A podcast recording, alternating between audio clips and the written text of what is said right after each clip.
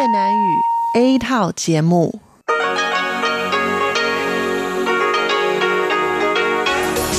Đây là Đài Phát thanh Quốc tế Đài Loan RTI.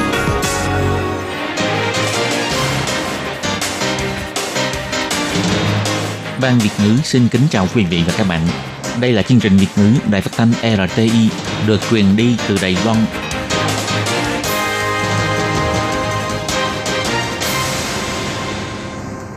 Ngân xin chào quý vị và các bạn. Hoan nghênh quý vị và các bạn đến với chương trình phát thanh của Ban Việt ngữ Đài Phát thanh Quốc tế RTI. Quý vị và các bạn thân mến, hôm nay thứ Bảy, ngày 24 tháng 11 năm 2018, tức là ngày 17 tháng 10 âm lịch năm Mậu Tuất. Chương trình phát thanh của Ban Việt ngữ trong ngày hôm nay gồm có các nội dung chính như sau.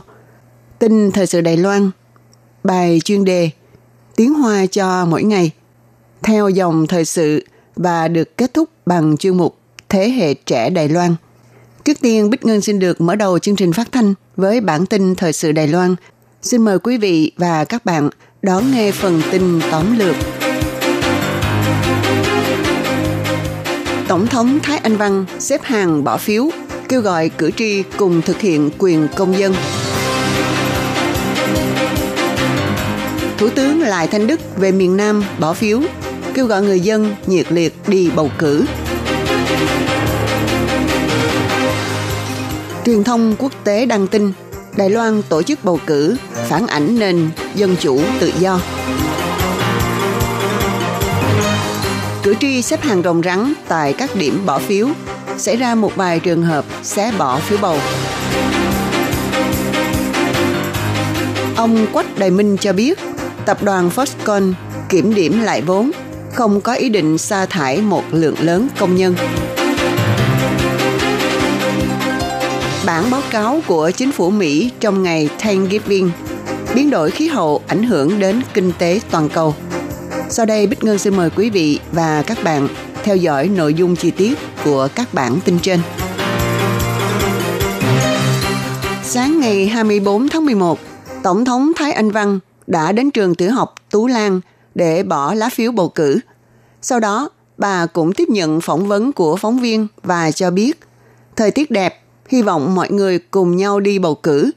Tổng thống nói, đây là lần đầu tiên có nhiều nghị đề cần trưng cầu dân ý. Cử tri phải mất nhiều thời gian để bỏ phiếu, nhưng bà tin rằng sau này mọi người sẽ quen dần như vậy. Tổng thống Thái Anh Văn nói, Lần đầu tiên có nhiều nghị đề như vậy, tôi cảm thấy chúng ta cứ tiến hành theo cách thức như thế này, mọi người sẽ từ từ quen dần thôi. Lần đầu tiên là phải bỏ phiếu cho nhiều nghị đề như vậy. Tôi nghĩ cử tri phải mất nhiều thời gian để bỏ phiếu. Tuy nhiên, lâu dần sẽ quen thuộc thôi. Khi phóng viên hỏi hôm nay bà có cảm thấy rất vui hay không, Tổng thống cho biết khi nhìn thấy láng giềng, bà cảm thấy rất vui. Khi được hỏi bà đã nói chuyện gì với láng giềng, Tổng thống trả lời chủ yếu là hỏi thăm gia đình, con cái vân vân. Cuối cùng, Tổng thống cho biết hy vọng với một thời tiết đẹp như ngày hôm nay, mọi người hãy cùng nhau đi bỏ phiếu, bày tỏ nguyện vọng của mình đối với nước nhà. Sáng sớm ngày 24 tháng 11, Thủ tướng Lại Thanh Đức đã lên đường về Đài Nam để đi bầu cử. Ông cho biết thời tiết ổn định, tỷ lệ bỏ phiếu sẽ rất cao. Ông kêu gọi người dân hãy cùng nhau đi bỏ phiếu. Thủ tướng Lại Thanh Đức biểu thị, năm nay bầu cử sẽ kết hợp với trưng cầu dân ý. Mặc dù thời gian nhận phiếu tương đối lâu, thế nhưng chỉ cần các cử tri làm theo trình tự nhận phiếu, bỏ phiếu, ông tin rằng cuộc bỏ phiếu sẽ rất thuận lợi. Thủ tướng Lại Thanh Đức nói, Hôm nay thời tiết vô cùng tuyệt vời, tỷ lệ bỏ phiếu sẽ rất cao. Bỏ phiếu, hy vọng người dân thành phố, người dân trên toàn quốc hãy nắm lấy thời khắc bỏ phiếu trân quý như vậy, lựa chọn ứng cử viên xứng đáng nhất để giúp cho thành phố phát triển, giúp cho Đài Loan phát triển. Do cuộc bầu cử lần này kết hợp thêm trưng cầu dân ý, nên từ sáng sớm, các điểm bỏ phiếu đã đông nghẹt người xếp hàng dài, chờ bỏ lá phiếu quý giá của mình. Thủ tướng Lại Thanh Đức cho biết, người dân nhận lĩnh phiếu bầu cử trước, sau đó nhận phiếu trưng cầu dân ý. Theo một trình tự như vậy thì sẽ hoàn tất cuộc bỏ phiếu một cách nhanh chóng, thuận lợi. Ngày 24 tháng 11 là ngày Đài Loan tổ chức bầu cử 9 trong 1 và cuộc bỏ phiếu trưng cầu dân Ý. Hãng Reuters đã đưa ra các hình ảnh hoạt động tranh cử vô cùng nhộn nhịp dưới nhiều hình thức khác nhau để làm thí dụ, cho thấy sự tương phản về cuộc sống dân chủ tại hòn đảo này và việc phải rất cẩn thận khi phát biểu những ý kiến bất đồng tại Trung Quốc. Bản báo cáo cho thấy cuộc bầu cử lần này cũng sẽ phản ảnh sự tín nhiệm của người dân đối với đảng Dân Tiến, cũng như đối với Tổng thống trong nhiệm kỳ sắp tới. Đồng thời lần này, người dân cũng sẽ bỏ lá phiếu của mình về nghị đề hôn nhân đồng tính. Trong bản báo cáo cũng cho biết, các ứng cử viên trên toàn Đài Loan đã tổ chức nhiều cuộc vận động tranh cử, bắt tay từng cử tri, hy vọng những người này sẽ ủng hộ cho họ, đồng thời cũng tổ chức nhiều hoạt động vô cùng náo nhiệt – Điều này đã trở thành một nét cơ bản trong đời sống dân chủ tại Đài Loan và cũng trở thành một nét tương phản với cuộc sống không dễ dàng phát biểu những ý kiến bất đồng tại Trung Quốc. Bản báo cáo cũng cho thấy Trung Quốc cũng rất quan tâm đến kết quả của cuộc bầu cử lần này. Kể từ khi bà Thái Anh Văn nắm chính quyền, nhà đương cục Bắc Kinh luôn tạo ra nhiều áp lực cho Đài Loan. Bà Thái Anh Văn cũng từng tuyên bố Ý đồ của Trung Quốc là thông qua đường lối chính trị bá đạo và những tin tức giả để ảnh hưởng đến kết quả bầu phiếu. Tuy nhiên, phía Bắc Kinh cũng đã phủ nhận lời vu khống này. Ngày 24 tháng 11 là ngày bầu cử chính trong một và trưng cầu dân Ý.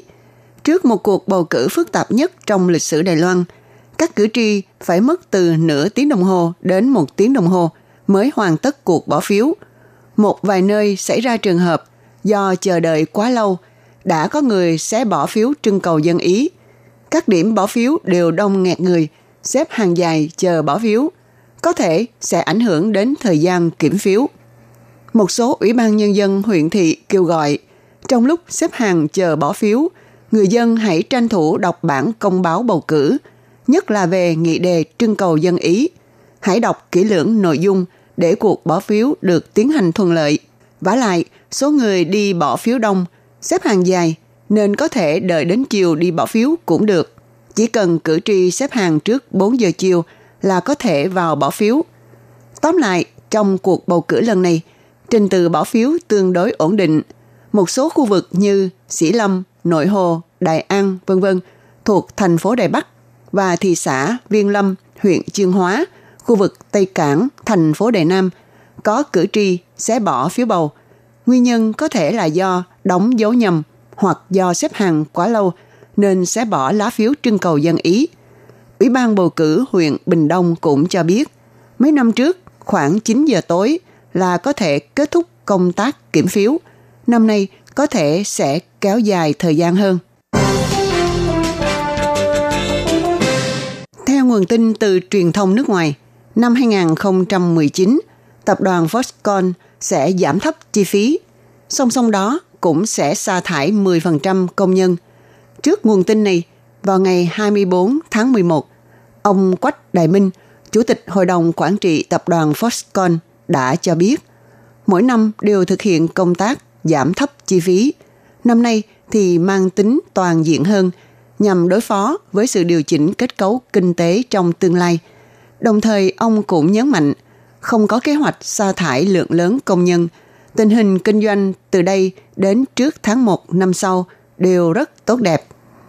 Theo nguồn tin từ tập đoàn Bloomberg, Foxconn dự tính vào năm 2019 sẽ cắt giảm một lượng lớn chi phí và cắt giảm khoảng 10% nhân viên.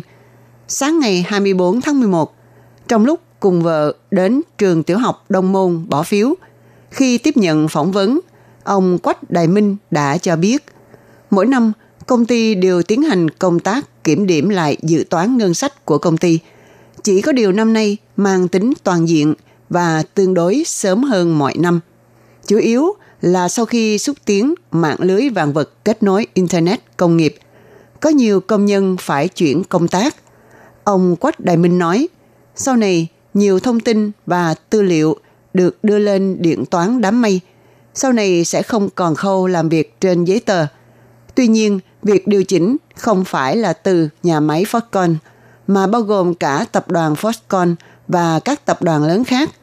Tất cả đều tiến hành kiểm điểm lại đồng vốn nhằm điều chỉnh và ứng phó với nhu cầu chuyển đổi cơ cấu kinh tế trong tương lai.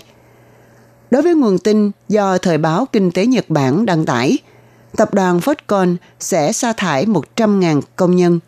Ông Quách Đại Minh phản hồi, không có kế hoạch sa thải công nhân số lượng lớn.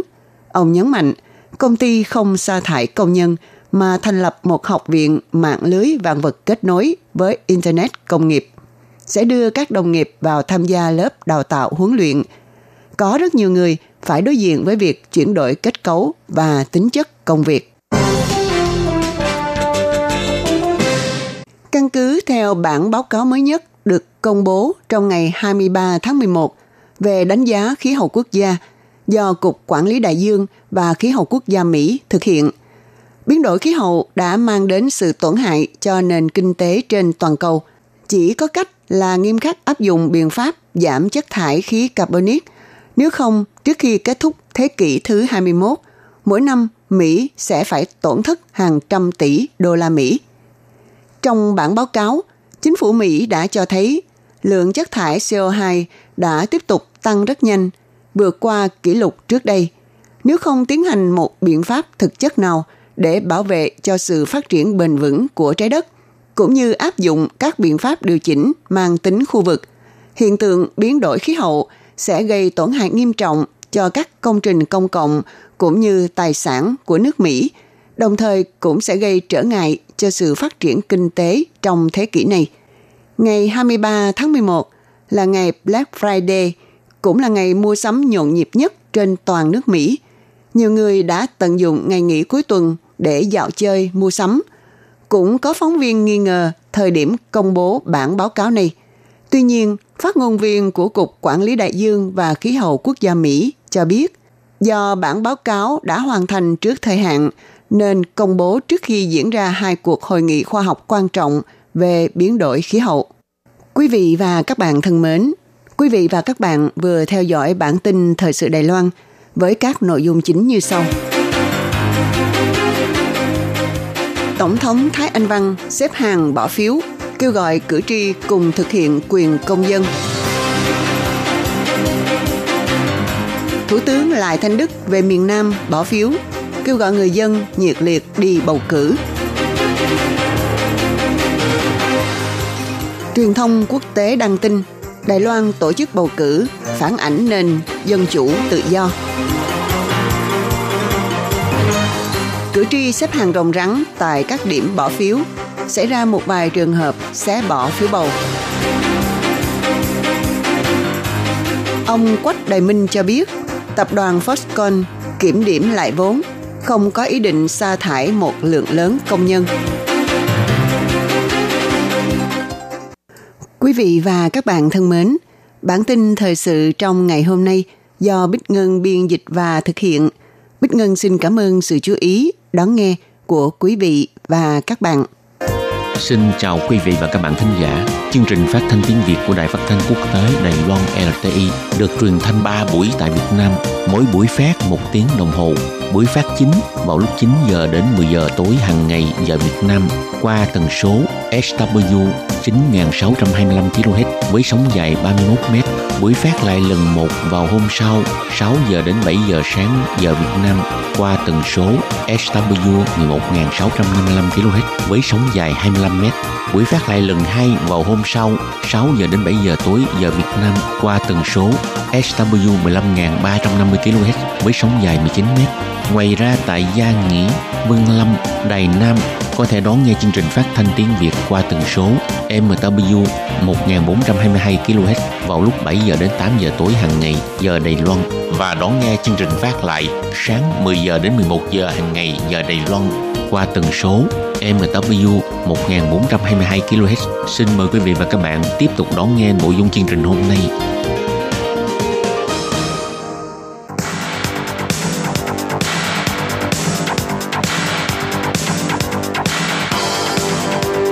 Đây là đài phát thanh quốc tế Đài Loan RTI, truyền thanh từ Đài Loan. Mời các bạn theo dõi bài chuyên đề hôm nay.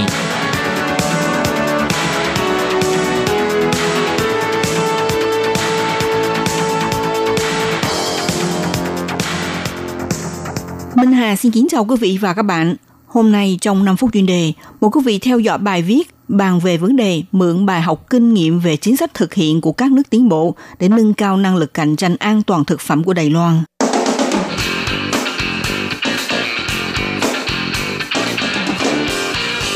Từ năm 2013 đến năm 2017, trong ngành sản xuất thực phẩm của Đài Loan ít nhất xảy ra 113 vụ vi phạm an toàn thực phẩm. Và phạm vi của vấn đề này cũng lan ra vô cùng rộng rãi – khiến niềm tin của người dân dành cho chính phủ và doanh nghiệp sản xuất thực phẩm gần như bị sụp đổ. Đồng thời cũng làm cho Đài Loan từng được vinh danh với bản hiệu là vương quốc ẩm thực, vì vậy mà bị ảnh hưởng. Trong chương trình quản lý vệ sinh và an toàn thực phẩm sẽ liên quan tới quá trình xử lý từ nông trường cho đến bàn ăn của mọi gia đình và mọi người. Hiện nay công tác này do Bộ Y tế và Phúc lợi cùng với Ủy ban Nông nghiệp thuộc nhiều đơn vị khác nhau phụ trách, hướng tới mỗi giai đoạn khác nhau – áp dụng mô hình quản lý phân công và hợp tác, đồng thời để ứng xử công tác thỏa thuận quản lý an toàn thực phẩm liên bộ ngành. Mặc dù tại Viện Hành Chính đã thành lập văn phòng làm việc về an toàn thực phẩm, tuy nhiên hiện nay hệ thống đánh giá nguy cơ an toàn thực phẩm trong nước vẫn trong giai đoạn cất bước. Như thế nào để chỉnh hợp nguồn hỗ trợ, đào tạo nhân tài, đánh giá rủi ro an toàn thực phẩm, xây dựng cơ chế đánh giá nguy cơ độc lập, thực sự là mục tiêu của chính sách hàng đầu cần phải thúc đẩy và hướng tới – và đây cũng là nằm trong trọng điểm thực thi chính sách của Ủy ban An toàn Thực phẩm các nước.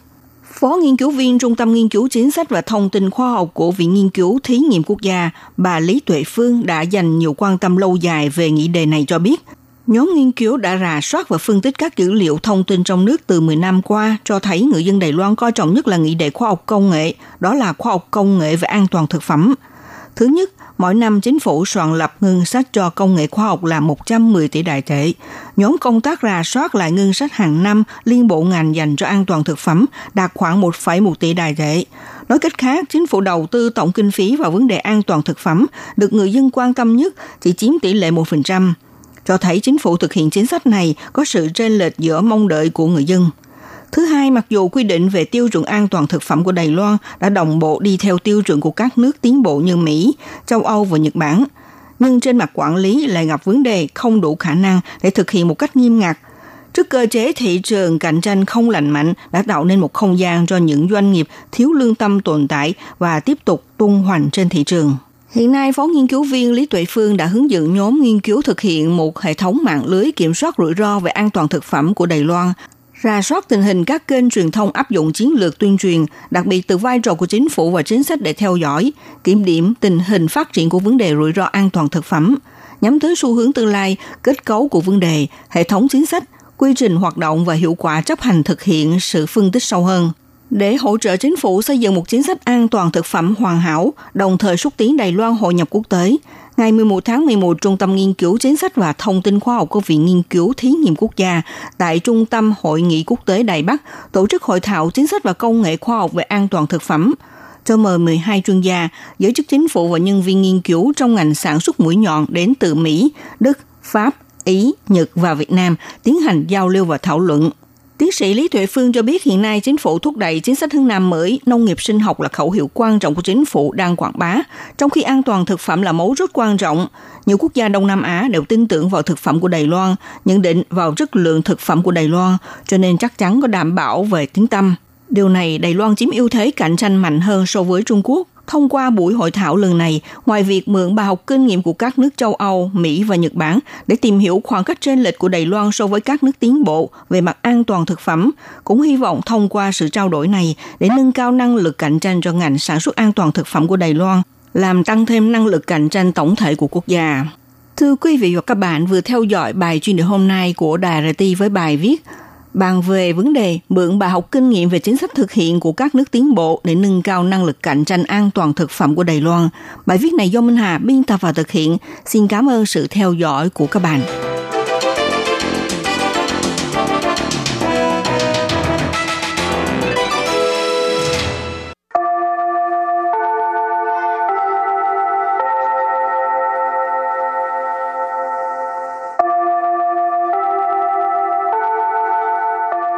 Xin mời quý vị và các bạn đến với chuyên mục Tiếng Hoa cho mỗi ngày do Hoàng Lam và Lệ Phương cùng thực hiện.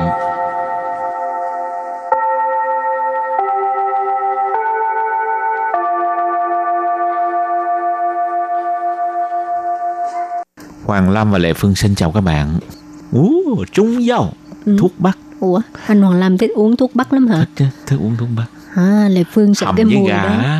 Gà hầm thuốc bắc ngon lắm. Thì cái đó là khác rồi, cái này uống thuốc bắc kìa. Thì uống thuốc bắc này nó cũng giống như mình Giống bỏ, như bỏ cái- thêm cái- con gà vô thôi, có gì đâu. Ở vậy hả? Xa hình tua học á họ. Lệ Phương không thích hả? Ừ, Lệ Phương sợ cái mùi đó lắm. Ừ. bỏ con gà vô hầm được, uống được không? Nếu mà bỏ gà vô hầm thì uống được. Nó vẫn còn thuốc bắc, mùi thuốc bắc. Nhưng mà có thể chấp nhận tại vì nó nó lạc bớt cái mùi thuốc rồi đó. Ừ. Lần sau phải thêm con gà mới uống. Thôi hôm nay mình học hai câu, hai câu số 1. Mình rất sợ uống thuốc bắc. Mỗi lần uống đều cảm thấy buồn nôn, tức là muốn ói. Câu số 2, mình cũng vậy, mình sợ nhất là uống thuốc bắc. Bây giờ mời các bạn lắng nghe cô giáo đọc hai câu mẫu này bằng tiếng Trung. 我很怕吃中药，每次吃都很想吐。我也是，我最怕吃中药了。 trước tiên giải thích câu mẫu số 1. Wo. Wo, mình, đại từ nhân sinh ngôi thứ nhất số ít.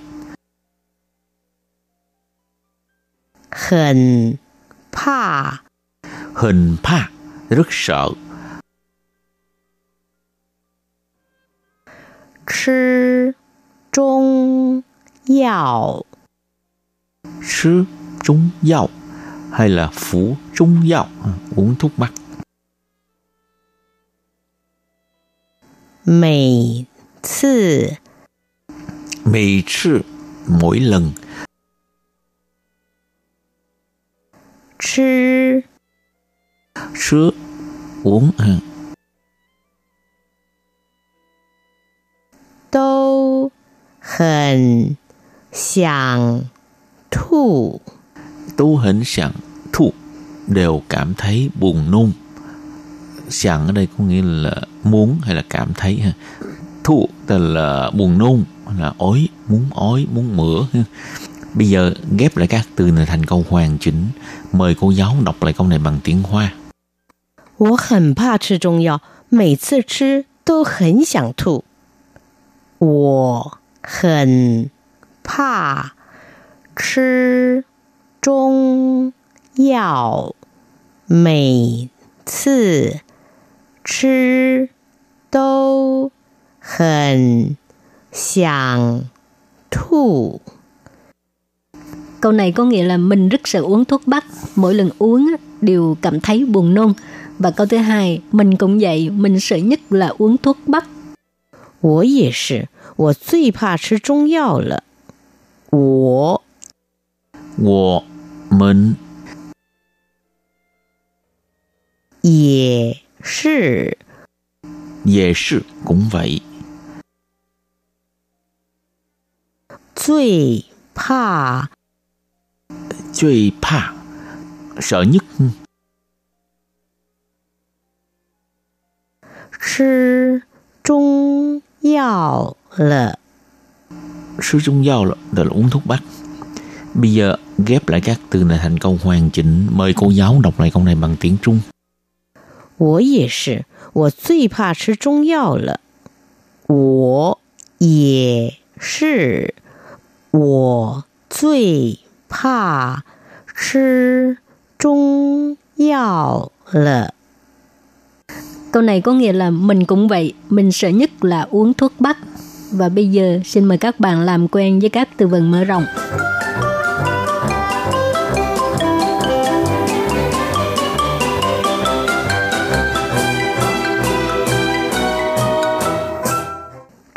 诊所，中医诊所， Phòng khám đông y hay là phòng mạch đông y ha.诊所tức là phòng mạch ha, phòng khám. 网络挂号，网络挂号， Đăng ký khám bệnh qua mạng. 电话挂号，电话挂号， đăng ký khám bệnh qua điện thoại, 病历，病历， tức là hồ sơ bệnh án. Bây giờ đặt câu cho các từ vựng mở rộng. Từ thứ nhất, trung y诊所 phòng mạch đông y ha. 这家中医诊所很有名，每次都好多人哦。 Phòng mạch đông y này rất có tiếng ha. Mỗi lần đều rất đông người. 好，网络挂号，đăng ký khám bệnh qua mạng. Cái này mình lên mạng ha, rồi mình thấy người ta ghi cái quản lưu qua hao thì mình ấn vô, rồi à, mình bắt đầu đăng ký là ngày nào, buổi sáng hay là buổi tối ha. Cái đó gọi là quản lưu qua hao. 现在医院都使用网络挂号。 Bây giờ ở các bệnh viện ha là đều có à, cái à, hạng mục phục vụ là đăng ký khám bệnh qua mạng ha. 嗯 你都是用电话挂号还是网络挂号呢？ Bạn đăng ký khám bệnh qua điện thoại hay là qua mạng? Ừ. Họ biên ly, hồ sơ bệnh án. 因为我的病历还没有送来，所以医生叫我等一下。 Vì hồ sơ bệnh án chưa có đưa tới, cho nên bác sĩ kêu tôi chờ một lát nữa. 好，trước khi chấm dứt bài học hôm nay, xin mời các bạn ôn tập lại hai câu mẫu.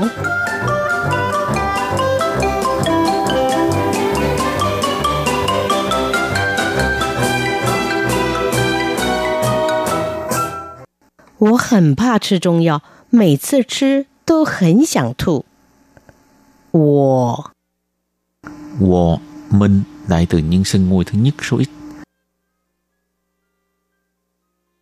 Hình pa Hình pa rất sợ. Chứ trung yào Chứ trung yào hay là phủ trung yào à, uống thuốc bắc. Mỹ 次 Mì sư, mỗi lần. 吃 Sư, uống. à. 都很想吐。 tu hình sẵn thu đều cảm thấy buồn nôn sẵn ở đây có nghĩa là muốn hay là cảm thấy ha thu tức là buồn nôn là ói muốn ói muốn mửa ha. bây giờ ghép lại các từ này thành câu hoàn chỉnh mời cô giáo đọc lại câu này bằng tiếng hoa 我很怕吃中药，每次吃都很想吐。我很怕吃中药，每次吃都 很想吐。 Câu này có nghĩa là mình rất sợ uống thuốc bắc, mỗi lần uống á, đều cảm thấy buồn nôn. Và câu thứ hai, mình cũng vậy, mình sợ nhất là uống thuốc bắc. 我也是，我最怕吃中药了。我 wo mình 也是 về sự cũng vậy 最怕 最怕 sợ nhất 吃中药了。 sư trung giao là, là uống thuốc bắc bây giờ ghép lại các từ này thành câu hoàn chỉnh mời cô giáo đọc lại câu này bằng tiếng trung 我也是，我最怕吃中药了。 Câu này có nghĩa là mình cũng vậy, mình sợ nhất là uống thuốc bắc. Chuyên mục tiếng Hoa cho mỗi ngày của hôm nay đến đây xin tạm chấm dứt. Cảm ơn các bạn đón nghe Chai Chen. Bye bye.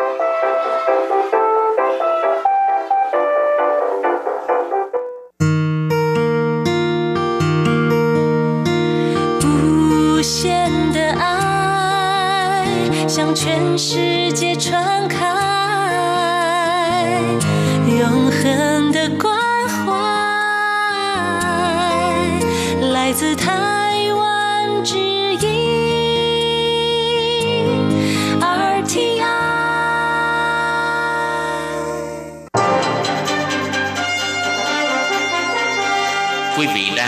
chương trình Việt ngữ Đài RTI truyền thanh từ Đài Loan.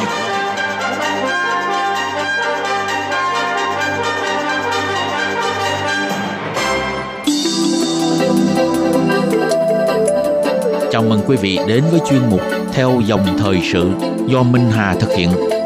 Chuyên mục này sẽ giới thiệu những đề tài thú vị cùng những dòng thời sự và sự kiện nổi bật đang diễn ra tại Đài Loan.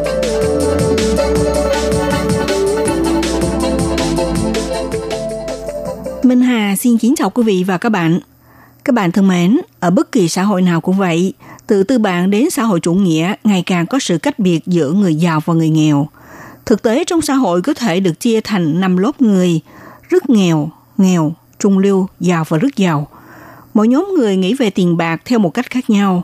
Người rất nghèo nghĩ theo ngày, người nghèo thì nghĩ theo tuần, trung lưu nghĩ theo tháng, người giàu thì nghĩ theo năm và những người rất giàu nghĩ theo thập kỷ. Có ba mục tiêu cơ bản trong tư duy của năm nhóm người trên. Mục tiêu chính của nhóm người rất nghèo và nghèo là tồn tại. Mục tiêu cơ bản của lớp trung lưu là sự tiện nghi thoải mái. Và mục tiêu của lớp người giàu và rất giàu là tự do. Đối với những người rất nghèo và nghèo thì họ cố gắng sống sót, còn lớp trung lưu thì tìm kiếm sự tiện nghi thoải mái là bởi họ có trí lực nghèo nàn. Họ nghĩ rằng tiền trên thế giới không đủ nhiều để mọi người đều dư giả. Người giàu và rất giàu thì biết sự thật ai cũng có thể làm giàu. Niềm tin vào tiền bạc quyết định số tiền mà bạn kiếm được. Nếu có trí lực nghèo nàn, bạn sẽ chỉ tìm cách sống sót hoặc là kiếm đủ để có cuộc sống thoải mái. Còn nếu có khả năng tư duy phong phú, bạn sẽ tìm kiếm tự do. Các bạn thân mến, trong phần mở đầu của chuyên mục theo dòng thời sự của ngày hôm nay, Sở dĩ Minh Hà đề cập đến những tư duy khác biệt giữa người giàu và người nghèo là vì trong bài viết sau đây, Minh Hà sẽ mời các bạn cùng tìm hiểu về thực trạng cuộc sống nghèo khổ của những hộ dân nghèo đang tồn tại mưu sinh giữa lòng thành phố Đài Bắc, là nơi phát triển hiện đại, ồn ào, náo nhiệt nhất trên xứ đạo Đài Loan. Qua bài phóng sự này, thì chúng ta hãy cùng lắng nghe tiếng lòng của người khốn khổ để dành sự cảm thông cho người có cảnh sống bất hạnh hơn mình. Và sau đây mời các bạn cùng theo dõi câu chuyện cuộc sống của những người nghèo này nhé.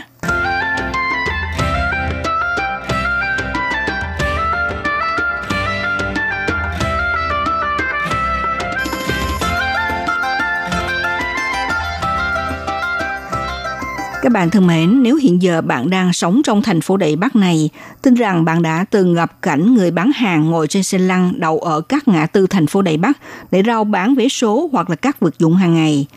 Đứng trước quan cảnh của đô thị này, bạn có bao giờ lựa chọn cách đi ngang qua mà giả vờ không thấy hay không?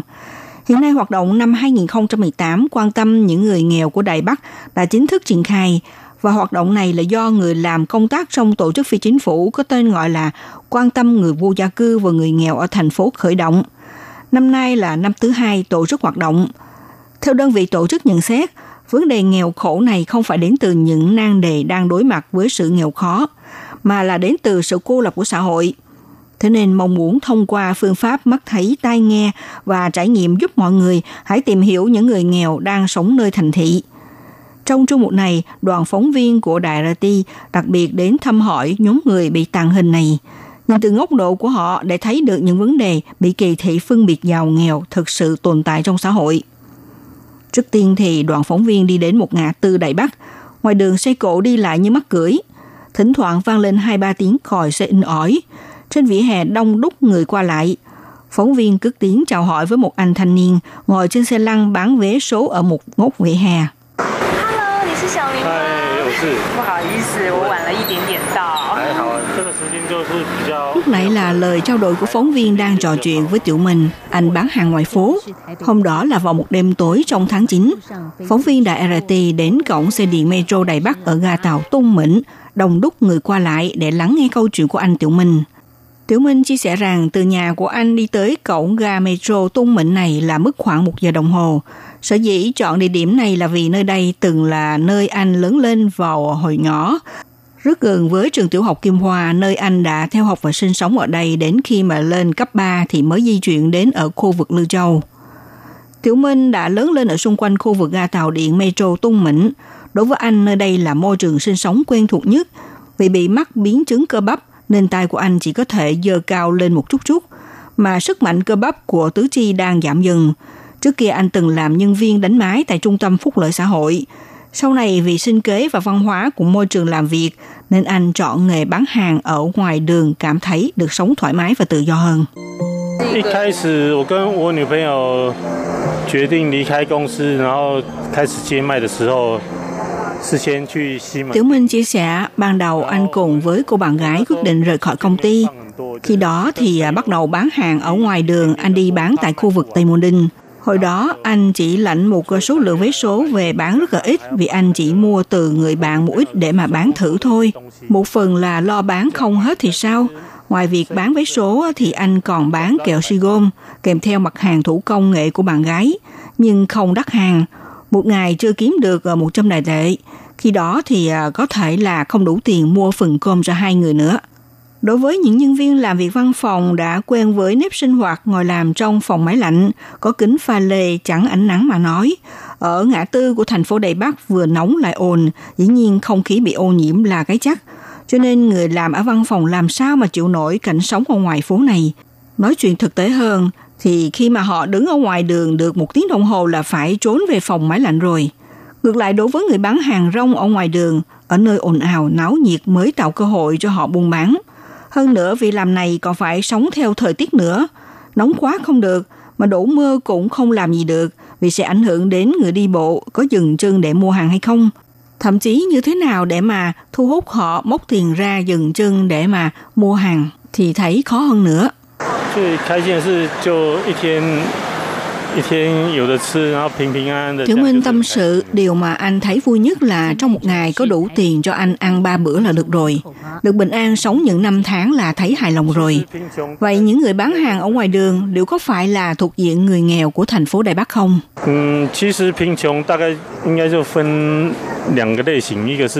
Tiểu Minh giải thích đại khái là có thể chia sự nghèo thành hai loại hình. Thứ nhất là nghèo trên mặt tâm lý, thứ hai là nghèo trên mặt vật chất. Tùy theo người điều chỉnh tâm trạng và thái độ của mình bằng cách nào đấy thôi.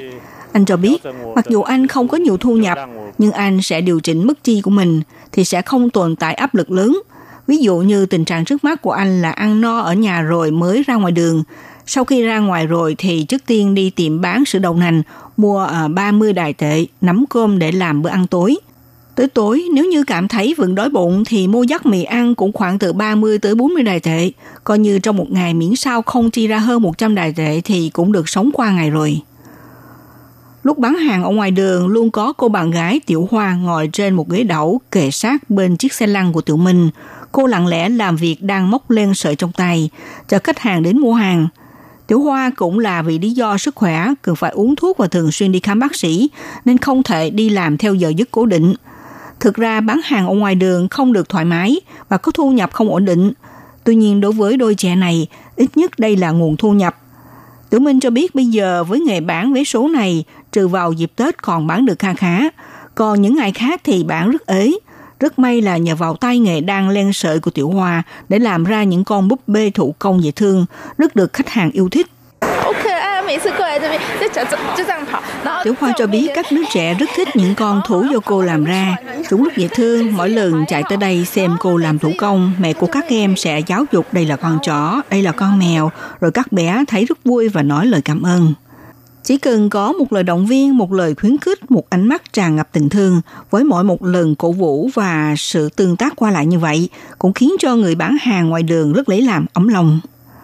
Phóng viên đang trò chuyện với cặp trẻ này thì bỗng nhiên thấy vẻ mặt của Tiểu Minh tỏ vẻ hoảng hốt, thì ra cảnh sát đến tuần tra. Tôi rồi là cảnh sát nói với anh là con bày bán ở đây thì tôi không còn cách nào nữa rồi. Còn Tiểu Minh thì nài nỉ, nói lời xin lỗi và hứa sẽ đi ngay bây giờ. Khi đó cặp trẻ bán hàng ngoài đường ngay lập tức di chuyển theo hướng đi ngược lại, vì sợ bị lập một tờ biên bản phạt tiền thì coi như phải nhịn đói mấy ngày. Tiểu Minh cũng than thở, thỉnh thoảng họ phải đi núp để không bị cảnh sát bắt được. Thực sự là sống những tháng ngày chạy trốn cảnh sát rất khổ sở, nên trong mong chính phủ có thể sửa đổi điều lệ, hãy dành miếng ăn cho người tàn tật. Thực sự đối với những người khuyết tật họ bán hàng ngoài đường là việc làm duy nhất. Họ muốn nhờ vào sức lao động để kiếm tiền mà không phải đi ăn xin. Có thể đối với người dân đi lại ở ngoài phố, không hiểu được cảnh sống khốn khổ của người bán hàng rong ở ngã tư đường. Nhưng chính phủ thì không được. Theo cảnh sát tiết lộ, họ nắm theo luật để thi hành, đó là việc làm. Tuy nhiên, trước khi lập biên bản phạt tiền thì cũng sẽ dành lời khuyên nhiều lần. Thế là ở vỉa hè thường diễn ra cảnh chạy trốn cảnh sát như kiểu mèo đuổi chuột vậy.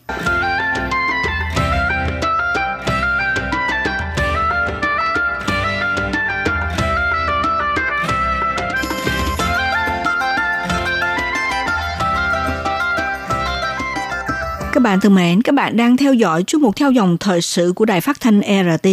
Sau đây Minh Hà mời các bạn tiếp tục lắng nghe tiếng lòng của người khốn khổ bán hàng rong để dành sự cảm thông cho người có cảnh sống bất hạnh hơn mình. Ông Trần An Tông, Chủ tịch Hiệp hội Tân Kiệu Luân Đài Loan, bản thân ông là bệnh nhân bị bệnh bại não ở trẻ em.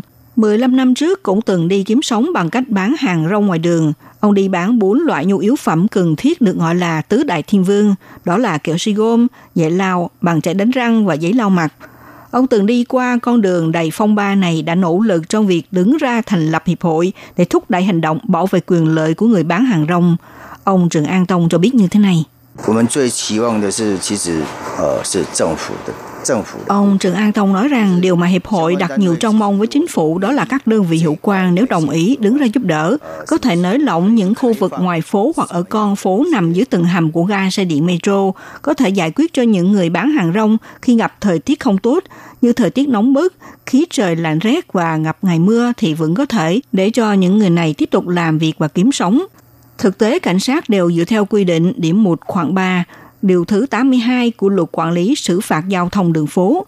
Nếu vi phạm quy định sử dụng đường phố làm nơi làm việc thì sẽ bị xử phạt người vi phạm hoặc chủ sử dụng từ 1.200 đại tệ trở lên 2.400 đại tệ trở xuống. Người bán hàng rong sẽ đối mặt với hai vấn đề khó khăn, đó là sự hợp pháp và sinh tồn. Ông Tôn Đại Xuyên, Phó Viện trưởng Viện Giám sát đã quan tâm về vấn đề nghèo khổ của những người sống nơi thành phố cho biết tình hình này thực sự rất đáng coi trọng. Ông cho biết Phó Viện trưởng Tô Đại Xuyên nói rằng, theo ông nhận xét, việc mà luôn xua đuổi họ đi nơi khác đều không phải là một giải pháp tốt. Chính phủ cần tìm ra một phương pháp chứng nhận dành cho họ một địa điểm và thời gian nhất định, tìm ra một sự thỏa thuận và phương pháp quản lý người bán hàng rong, mà phương pháp này cũng không nên để một bên phải cam chịu, nên xem xét từ góc độ của chính phủ, và cũng nên mời tổ chức phi chính phủ NGO tham gia cùng thảo luận một phương pháp có thể giải quyết vấn đề và đạt hiệu quả cho hai bên. Công việc giải quyết vấn đề này rất vất vả, nhưng nếu như không ai chịu làm thì sẽ để cho sự việc này càng ngày càng xấu đi. Có người đứng ra làm thì sẽ có phương pháp để xử lý vấn đề nhân quyền cho nhóm người này. Trên chiếc xe lăn của Tiểu Minh đặt một tấm gỗ nhỏ, trên kia bày ra những mặt hàng kiếm sống hàng ngày của anh ấy, như vé số, bàn chải đánh răng, bằng cây tre, túi thơm khử mùi và những con búp bê do cô bạn gái Tiểu Hoa đang móc lên sợi bằng thủ công. Gian hàng của người bán hàng rong này sẽ di chuyển theo người chủ đi đèn lách trong thành phố Đài Bắc. Cặp trẻ này sống nương tựa nhau. Hai ngọn đèn LED được gắn trên chiếc xe lăn của Tiểu Minh tỏa ra ánh sáng nho nhỏ dưới những ngọn đèn neon chú lấp lánh ở các vỉa hè Đại Bắc. Tự như những người bán hàng rong đang nỗ lực dùng sức sống của mình để giành được từng tức một không gian sinh tồn cho bản thân. Các bạn thân mến, Hôm nay, chuyên mục theo dòng thời sự chia sẻ câu chuyện về thực trạng cuộc sống nghèo khổ của những hộ dân nghèo đang tồn tại mưu sinh giữa lòng thành phố Đài Bắc. Đến đây xin được khép lại nha. Minh Hà xin thân ái, kính chào tạm biệt các bạn và hẹn gặp lại các bạn cũng trên làn sóng này vào buổi phát kỳ sau.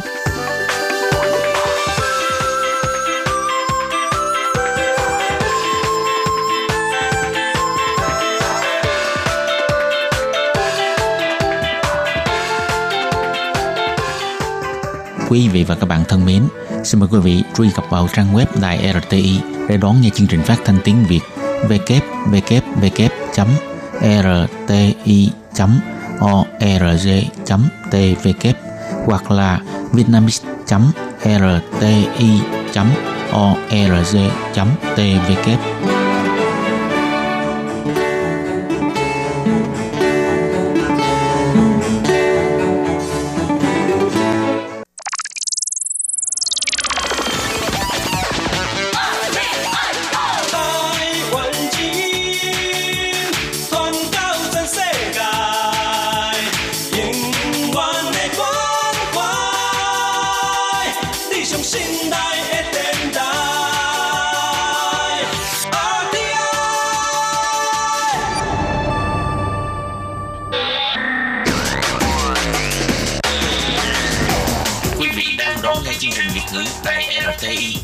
thanh từ Đài Loan.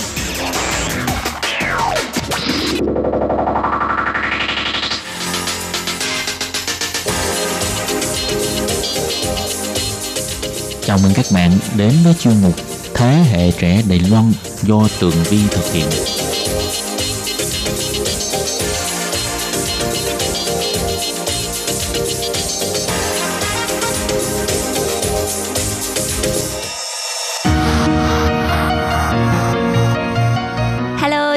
Chào quý vị và các bạn. Chào mừng các bạn trở lại với chuyên mục Thế hệ trẻ Đài Loan để nắm bắt được những thông tin vui nhộn và trẻ trung nhất.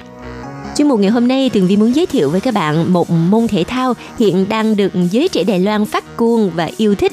Đó chính là môn thể thao chạy xe đạp và đi du lịch vòng quanh đảo bằng xe đạp. Nào bây giờ xin mời các bạn cùng lắng nghe nha. Thì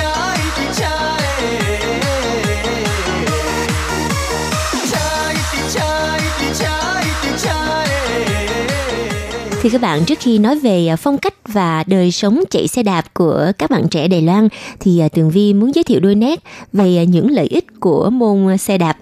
Thực ra thì xe đạp là một môn thể thao rất là đơn giản mà lại dễ tập nữa. Thực ra thì các bạn biết không, khi mà chúng ta chạy xe đạp á, chúng ta không cần đầu tư quá nhiều thời gian hay là những khoản đầu tư hàng tháng để đến những phòng tập chuyên nghiệp cho nên chúng ta có thể đạp xe bất cứ lúc nào, vào những lúc rảnh rỗi nè, vào mỗi buổi tối bình minh hay là chiều tối. Đây là những thời điểm thích hợp để chúng ta đạp xe mà không ảnh hưởng đến công việc của chúng ta các bạn biết không, đạp xe đạp á, với cái thao tác đơn giản bằng chân, nhưng mà nó có thể tạo cho bạn sự dẻo dai của cơ thể nè. Bạn không phải tập những cái bài tập nặng nhọc với nhiều động tác khó, mà vẫn có thể đảm bảo sức khỏe, rồi à, lại còn có thể giảm căng thẳng mệt mỏi sau những buổi làm hoặc đi học, vân vân. Tất cả những gì mà bạn phải làm á, là chỉ cần ngồi lên xe, đạp xe, tư thế thoải mái và tận hưởng không khí trong lành là mát mẻ. Quả thật á, đi xe đạp thể thao tuy là một bài tập rất là đơn giản, nhưng mà đây là một bài tập tổng thể nè, kết hợp nhuần nhuyễn toàn bộ cơ thể của chân nè, tay nè, lưng và cả mắt nữa các bạn. Thêm một điều rất là thú vị nữa nè, thực ra đạp xe đạp còn có thể tăng cường sự săn chắc cho cơ bắp nữa đó nha. Thường thì à, mọi người á có một cái ý nghĩ sai lầm là chắc là đạp xe là chỉ để thư giãn nè hay là ngắm cảnh hoặc nó chỉ là một phương tiện à, giao thông bình thường thôi. Nhưng mà các bạn biết không khi mà chúng ta đạp xe đạp thì tất cả các cơ quan chính của cơ thể á, sẽ được kích hoạt nè và hoạt động đồng đều với nhau giúp cho các cơ trở nên săn chắc nè giảm sự lão hóa nè giảm yếu ớt trời ơi như vậy thì đạp xe quả thật là đem lại cho chúng ta quá nhiều lợi ích phải không nào?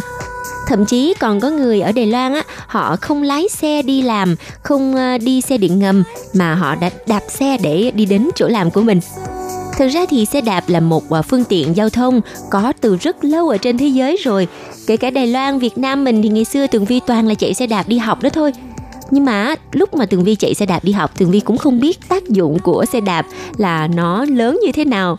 Có lẽ là nhờ trong cái quá trình chạy xe đạp ừ, suốt 5 năm trời như vậy mà tường vi đã có được một chiều cao khá là lý tưởng là cao trên một m sáu. Thôi bây giờ thì à, tường vi trở lại với câu chuyện xe đạp của đài loan nha các bạn cách đây à, vài năm, khi mà chính phủ thành phố Đài Bắc cho thiết lập một hệ thống xe đạp mang tên là U-Bike, được à, đặt ở à, cạnh trạm xe điện ngầm MRT để tạo sự thuận tiện cho người dân. Nếu như à, đi làm hay là đi học bằng à, xe điện ngầm MRT thì à, chúng ta có thể ra khỏi trạm là có thể mướn được một chiếc U-Bike bằng cái thẻ xe điện ngầm á, để di chuyển tới địa điểm tiếp theo. Thay vì á, là phải đi bộ một quãng xa hoặc là phải đi taxi, vân vân. Và từ đó thì hệ thống xe đạp U-Bike đã nhận được rất nhiều sự ủng hộ của người dân Đài Loan và nhất là các bạn trẻ. Uhm, thật ra các bạn trẻ sử dụng U-Bike không chỉ để mà di chuyển tới địa điểm họ muốn tới mà thậm chí họ còn dùng U-Bike để mà tập thể dục nè hoặc là chạy xe đạp thông thả dạo quanh thành phố với bạn bè. Nói chung á, là thành phố Đài Bắc lúc đó trở nên nhộn nhịp hơn với những chiếc U-Bike màu vàng à, và những cái hình ảnh mà các bạn trẻ đạp U-Bike ở trên đường phố nó làm cho cái phong cảnh của thành phố Đài Bắc trở nên à, đáng yêu hơn và màu sắc hơn. Ok, phần giới thiệu vừa rồi thì à, chắc hẳn các bạn đã hiểu hơn nhiều về à, tác dụng của việc đi xe đạp nè và hệ thống xe đạp U-Bike đã tạo ra những cái điều thú vị cho các bạn trẻ cũng như là người dân Đài Loan rồi phải không nào? Nhưng mà khi mà chúng ta nói tới mảng à, đạp xe đạp để đi du lịch á thì U-Bike không phải là phương tiện được chọn ưu tiên hàng đầu đâu, bởi vì U-Bike chỉ thích hợp cho những đoạn đường ngắn mà thôi. Tất nhiên là đối với những ai muốn thực hiện một chuyến đi du lịch bằng xe đạp, thì à, chắc hẳn họ sẽ phải chuẩn bị cho mình một con ngựa sắt thật là ưng ý và thích hợp với cơ thể của họ để có thể đồng hành cùng họ trong những chuyến đi dài ngày, phải không nào? Đối với những người yêu thích đi du lịch bằng xe đạp á thì ờ, họ cho rằng um, tất cả những tuyến đường di chuyển đều do họ tự quyết định. Và đi phương tiện bằng xe đạp thì việc sắp xếp hành trình nè cho tới việc điều chỉnh tốc độ hay thời gian đều do tự mình làm chủ. Đó là điều mà họ cảm thấy là rất là thú vị khi ờ, đạp xe để đi du lịch ở Đài Loan á, có hệ thống giao thông vô cùng là thuận tiện. Nếu như ờ, có ai đã từng tới Đài Loan một lần thì ờ, chắc hẳn các bạn cũng sẽ đồng ý với Tường Vi về điều này ở trong ờ, đường phố của thành phố Đài Bắc nè hoặc những thành phố khác ở Đài Loan đều có vạch làn đường dành riêng cho xe đạp. Còn những tuyến đường dài cũng vậy nữa đó các bạn. Vào năm 2015 á, Bộ Giao thông của Đài Loan đã thực hiện một cái kế hoạch là liên kết ký hiệu làn đường dành cho xe đạp ở tuyến đường bộ và tuyến quốc lộ toàn Đài Loan luôn. Họ đã cho sửa chữa và hoàn thiện ờ, bổ sung làn đường riêng dành cho xe đạp. Vào đúng 2015 thì họ đã hoàn thành được công trình tuyến đường vòng quanh đảo số 1 hay à, gọi tắt là tuyến đường xe đạp xuyên Đài Loan. Tuyến đường này thì có một đoạn đi ngang qua khu vực Nhật Nguyệt Đàm Rư Duy Thạnh và các bạn hãy tưởng tượng xem mình sẽ đạp xe trên một con đường mà mang theo phong cảnh núi non in bóng hình lên mặt hồ xanh màu ngọc bích. Chính con đường này á đã được hãng thông tấn CNN bình chọn là một trong 10 tuyến đường xe đạp đẹp nhất thế giới đó nha. Sẵn đây thì Tường Vi cũng giới thiệu luôn Đài Loan á với một cái à, địa hình á, địa lý thiên nhiên phong phú nè, có đồng bằng rộng lớn, rồi à, đồi núi thì chập trùng, một nửa của vùng đồng bằng phía Tây thì à, chia cắt bởi mạch núi Trung ương nè, một bên là bờ biển trải dài, phía bên kia là mạch thung lũng Hoa Đông với non xanh nước biếc. Kèm theo sự biến hóa của bốn mùa phong phú khiến cho hòn đảo nhỏ nhắn này đáng để du khách đi du lịch bằng xe đạp.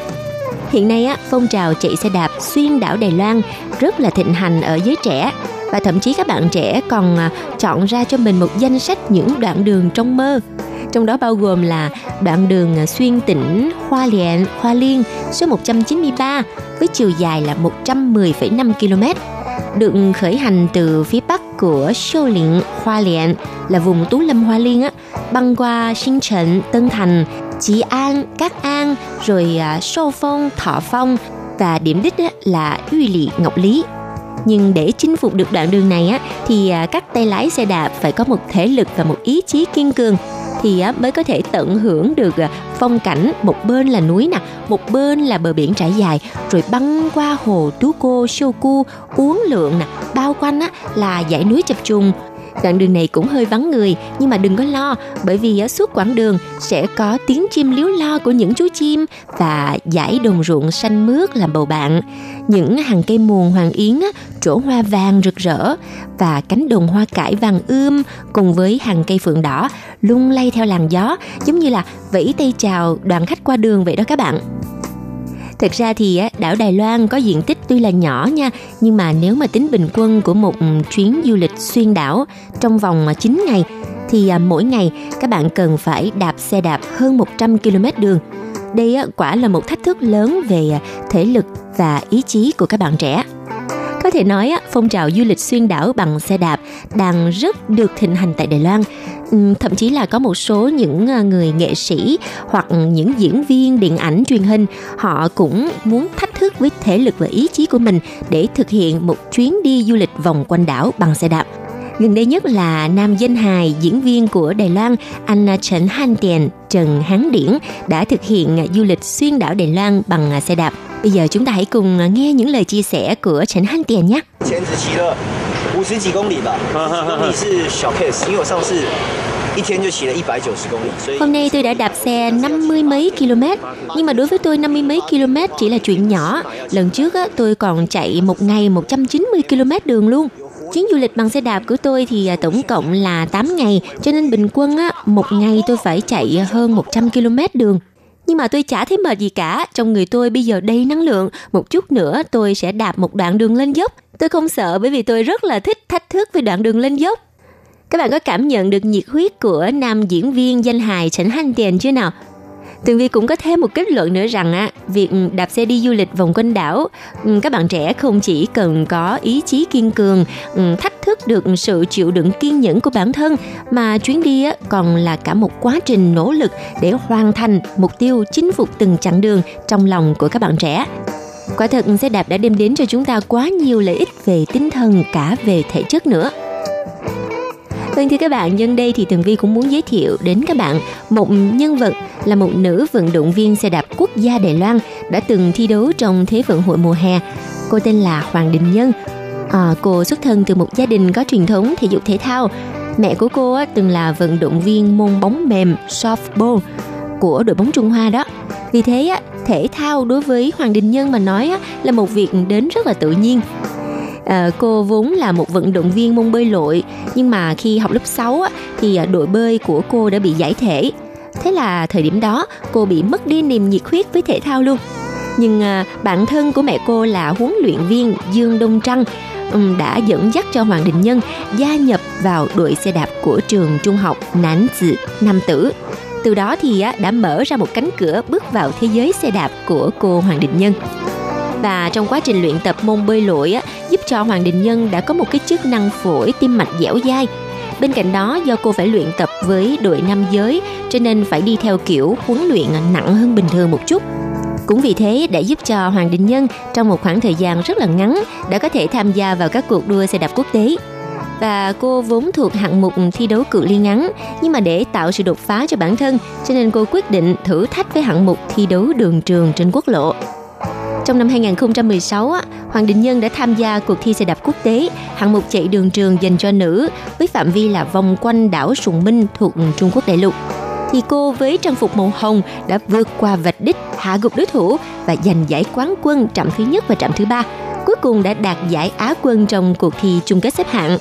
Từ đó thì mọi người đã đặt cho cô một danh hiệu là hỏa tiễn sắc màu hồng với sự thành công này đã giúp cô bước lên sàn đua xe đạp quốc tế chuyên nghiệp và gia nhập vào đội đua xe đạp nữ Serrato Fortune của Ý. Cô không chỉ biết đạp xe đạp thôi nha, cô còn biết sửa cái xe đạp nữa. Nào xin mời các bạn cùng lắng nghe lời chia sẻ của Hoàng Đình Nhân. 我算是求胜心比较强的选手。 Có thể nói tôi là một vận động viên yêu cầu cao và hơi hiếu thắng một chút bởi vì ờ, tôi không biết huy chương đồng, huy chương bạc là gì. Tôi chỉ biết là phải giành chiến thắng huy chương vàng mà thôi.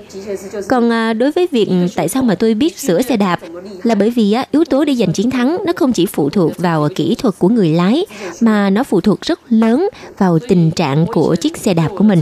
Vì vậy tôi rất yêu xe đạp của mình và tôi chăm sóc nó rất là tốt. Và hy vọng rằng á, cô gái 26 tuổi Hoàng Đình Nhân này sẽ tiếp tục giành được nhiều chiến thắng về cho Đài Loan trong bộ môn đua xe đạp.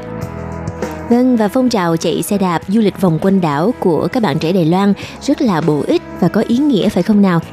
Các bạn trẻ thông qua những chuyến đi lành mạnh như vậy học được rất nhiều những điều hay bổ ích.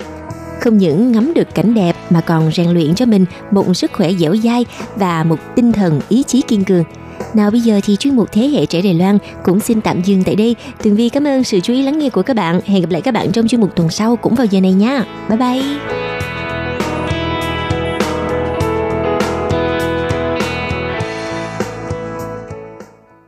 Hộp thư ban Việt ngữ Vietnamese Service PO Box 123 gạch ngang 199 Taipei 11199 Còn thư từ của thính giả Việt Nam xin gửi đến hộp thư số 104 Hà Nội, Việt Nam.